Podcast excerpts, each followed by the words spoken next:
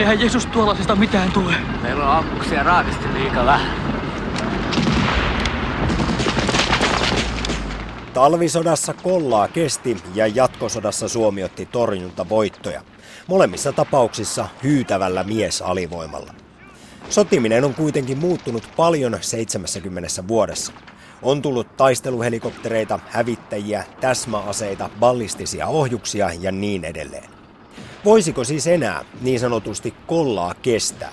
Vai onko paljon hoettu uskottava puolustus pelkkä myytti ja toiveajattelu?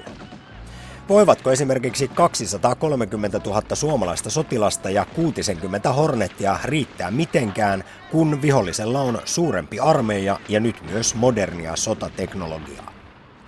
Dosentti Arto Nokkala maanpuolustuskorkeakoulusta on arvioinut asiaa tuoreessa kirjassaan Kyky ja tahto Suomen puolustusmurroksessa. Hänen mukaansa uskottava puolustus ei ole toiveajattelua, vaan realismia. Suomi on kykenevä torjumaan hyökkäyksen, vaikkakin tietyillä ehdoilla. Kyllä joo. Siinä lähdin siitä, että arvio on ensinnäkin puhtaasti tällainen sotilastrateginen, analyyttinen ja, ja tuota, Siinä sitten tämä poliittinen yhteys ja, ja tilanne täytyy arvioida erikseen, mutta näin sotilastrategin silmin täytyy kuitenkin ottaa joku selkeä lähtökohta, ja se lähtökohta on se, että Suomi tuskin joutuisi hyökkäyksen kohteeksi pelkästään Venäjän hyökkäyksen kohteeksi ilman, että Venäjä olisi sitoutunut asevoimillaan myöskin muualle ja, ja muilla suunnilla. Näin ollen tällainen talvisotaskenaario Suomi yksin vastaan Venäjä, silloin siihen aikaan Neuvostoliitto, niin, niin en pidä tätä, tätä tuota, millään lailla merkityksellisenä.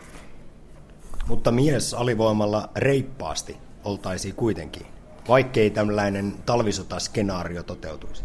No ei välttämättä sillä tavalla, että mä laskin niin sanottuja operatiivisten prikaatia, niiden perusteella voimasuhteita ja jos lähdetään siitä ajatuksesta, että, että Suomi on todellakin sitoutu, sitoutuisi tällaiseen vain jonkun suuren yleiseurooppalaisen kriisin osana, jossa käytännössä merkitsisi sitä, että NATO ja Venäjä olisivat siinä eri puolilla, niin se voima, minkä Venäjä voisi Suomea vastaan suunnata, olisi toki kohtalaisen varsin suuri, mutta, mutta ei kuitenkaan Suomen voimiin nähden selkeästi ylivoimainen.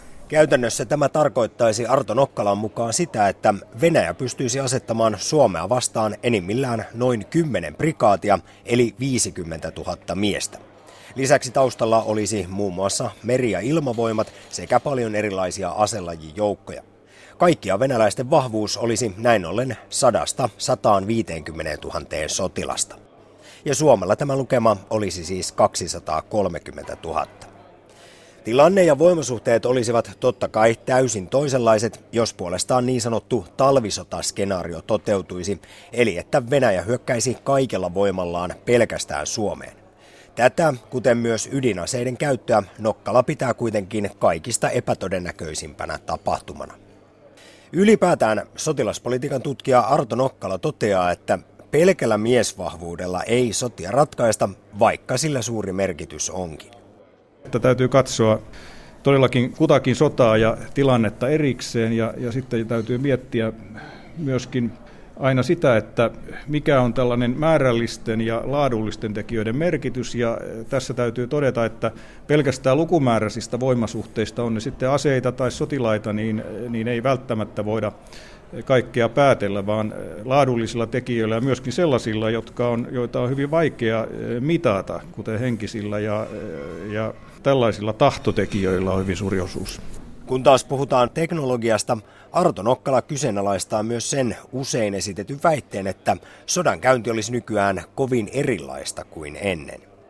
Että nyt kun kaikki olisi kohta pelkkää kyberiä ja tietosodan käyntiä ja eh, niin edespäin, niin, niin tuota, tämän tyyppisillä toimilla, joilla Suomi pyrkii, niin kuin, joihin Suomi pyrkii varautumaan, niin niillä ei enää olisi mitään käyttöä, mutta kyllä näissä eh, kyse on, on siitä, että sota on kuitenkin kaksipuolista väkivallan käyttöä ennen kaikkea. Nämä on nämä kyberit ja, ja informaatiosodankäynnit ja muut, niin ne on tullut sitten tukemaan sitä, eivätkä ole siinä mielessä itsenäistä vaikuttamista.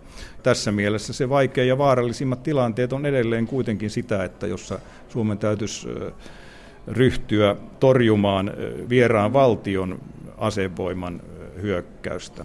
Kaikki muut tilanteet on sitä helpompia kuitenkin, siis sotilaalliseen painostukseen varautuminen ja, ja todellakin nämä kyber- ja informaatio sodankäyntiasiat ja niihin liittyvä puolustus on kaiken kaikkiaan kuitenkin yksinkertaisempaa.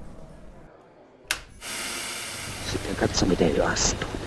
Siinä taapertaat niin perään jälkeen. Ei työ perkeleetty, että tiedä mikä tii tuottaa. Kohtsia saat nähdä, miten Herra kutsuu omiaan. Jos on mitä syntelöitä tehneet, niin anna sieltä taivaan ja heillä anteeksi. Mut pidä kiirettä. Niitä rupia tulemaan justiin.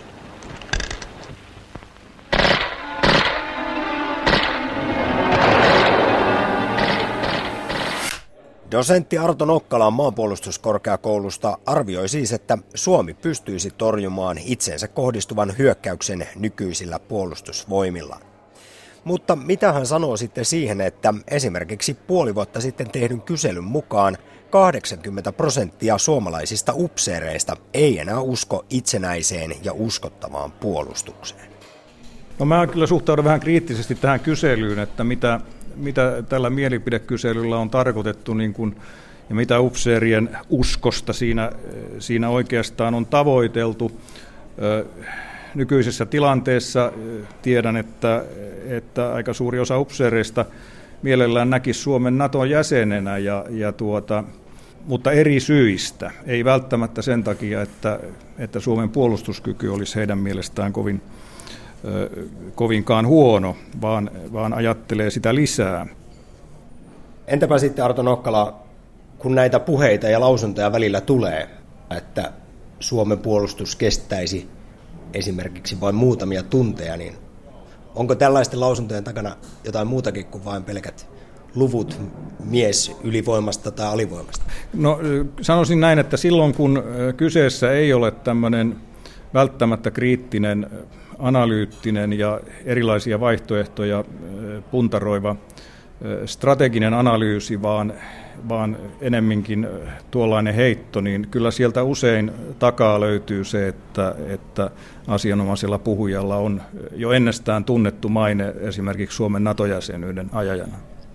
Sotilaspolitiikan tutkija Arto Nokkala vakuuttaa kuitenkin itse, että ei ota tässä yhteydessä kantaa NATOon puolesta tai vastaan, vaan arvioi uskottavaa puolustusta ainoastaan objektiivisesti tosiasioiden ja lukujen valossa. Tämä on näiden suhteen niin, niin tuota, mieluummin tämmöisellä analyyttisellä linjalla, koska sen jälkeen, jos mä sanoisin, että kannatanko mä jäsenyyttä vai en, niin sen jälkeen mun ei paljon näitä muita tarvitsisi enää puhuakaan, että, että ne osittain määräyty sen mukaan ja jäsenyydellä on etunsa, on haittansa. Mä oon näitä katsellut sitten puolustuskyvyn kannalta. Sinänsä tuo mä vähän varovasti suhtautuisin tähän runsaaseen uskottavuudesta puhumiseen, koska sillä voidaan tarkoittaa niin monen, monenlaisia asioita. Tavallisesti ajatellaan, että uskottavuutta olisi hyvä olla lisää ja, ja tämä koskee sitten mitä tahansa aluetta, mutta jos sen ottaa konkreettisesti ja kouriin tuntuvasti, niin kyllähän kysymys on siitä, että että sotilaallisin perustein pitää voida arvioida, millainen puolustuskyky tarvitaan ja myöskin sellainen puolustuskyky sitten, sitten rakentaa. Puolustusvoimat on aivan liian kallis laitos, jos sillä ei olisi mitään merkitystä ja sitä kannata pitää yllä rauhanajan tarpeiden pohjalta, vaan, vaan nimenomaan siltä varalta, että niissä vaarallisimmissa hyvin epätodennäköisissä sotilaallisen voimankäytön tilanteissa, joihin Suomi saattaisi johtua, niin, niin sillä olisi niin kuin todellista käyttöä ja merkitystä.